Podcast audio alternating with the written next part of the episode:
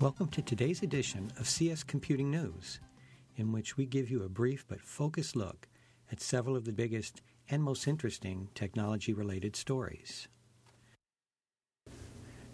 Our first story is Could new networking approach replace TCP/IP? A group of researchers has tested a new internet communications approach that, they say, could replace TCP/IP someday because it's faster and more efficient and secure.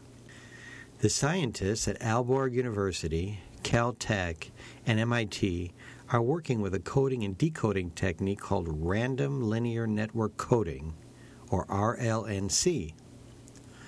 RLNC promises to improve a network's throughput and scalability and make it more resistant to attacks and eavesdropping.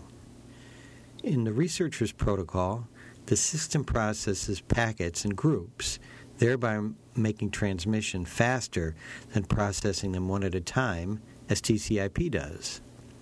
In TCP/IP, data packets in a connection always take the same route, making it easy to spy on communications. In RLNC, nodes would be more intelligent and could, for example, reroute or re encode different sets of packets if that would be faster or more secure. TCP interprets dropped packets as network congestion and lowers transmission speeds, increasing them very gradually. The nodes, which are just simple switches, don't have the intelligence to determine whether this is actually the case. This situation would change in network coding, which could determine if there isn't congestion and thus no need to cut transmission speeds. The researchers say tests have shown their approach's effectiveness. They were able to download and play a four minute video five times faster than with TCP/IP without latency or buffering. The researchers have formed companies called Code On and Steinwurf to commercialize their technology. Critics have said that RLNC involves more switch processing than TCP/IP, which would actually slow transmissions. They've also said that network connection quality is more important than the transmission protocol. Our second story is Russian hackers steal more than 1 billion passwords. Russian cybercriminals have stolen 1.2 billion internet usernames and passwords in the biggest theft of digital credentials in history, according to a security vendor. The hackers also collected 542 million email addresses. Hold Security, a corporate website security consultancy, said the hackers stole 4.5 billion records, including 1.2 billion unique sets of credentials, from 420,000 large and small websites belonging to organizations around the world. The company, which didn't name the websites that were affected, said no major email providers were compromised. Hold says the criminals, who didn't appear to have any connection with the Russian government, collected user data to send out spam designed to sell fake products like purported weight loss pills. Because they didn't use credentials for a high profile activity, the company noted, their activities went unnoticed for several years. Hold says it uncovered information about the data theft by monitoring the activities of the hacker group which consists of perhaps 10 men based in a small south central Russian city.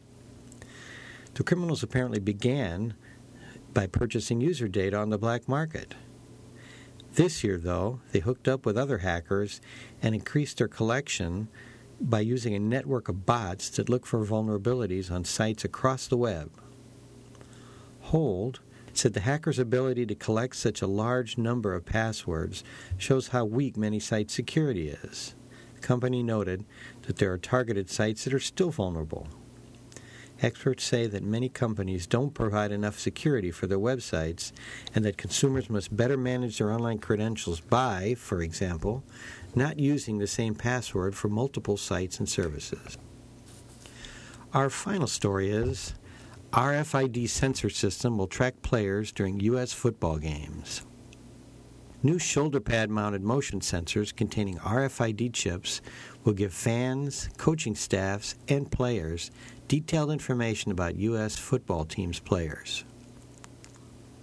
Zebra Technologies' Next Gen Stats system will provide near real time information after each play about every player's location, top speed, distance traveled, acceleration, and other performance related metrics. Will also measure how far an offensive player is separated from the defensive player guarding him. Coaches could use this information to, for example, change their strategy during the game. They won't be able to do so this year, though, because the league wants to evaluate the system's effectiveness first. As for enhancing the viewer experience, neither the National Football League nor Zebra provided specific information about how the information would be conveyed to fans from the system's database, such as whether it would be sent to stadium displays or smartphones. This year, Zebra will place the technology in 17 stadiums. The company will install 20 RFID receivers at various points in the stadium and connect them to a hub and server transmitting data that each player's two battery powered inch long sensors gather and send 25 times per second.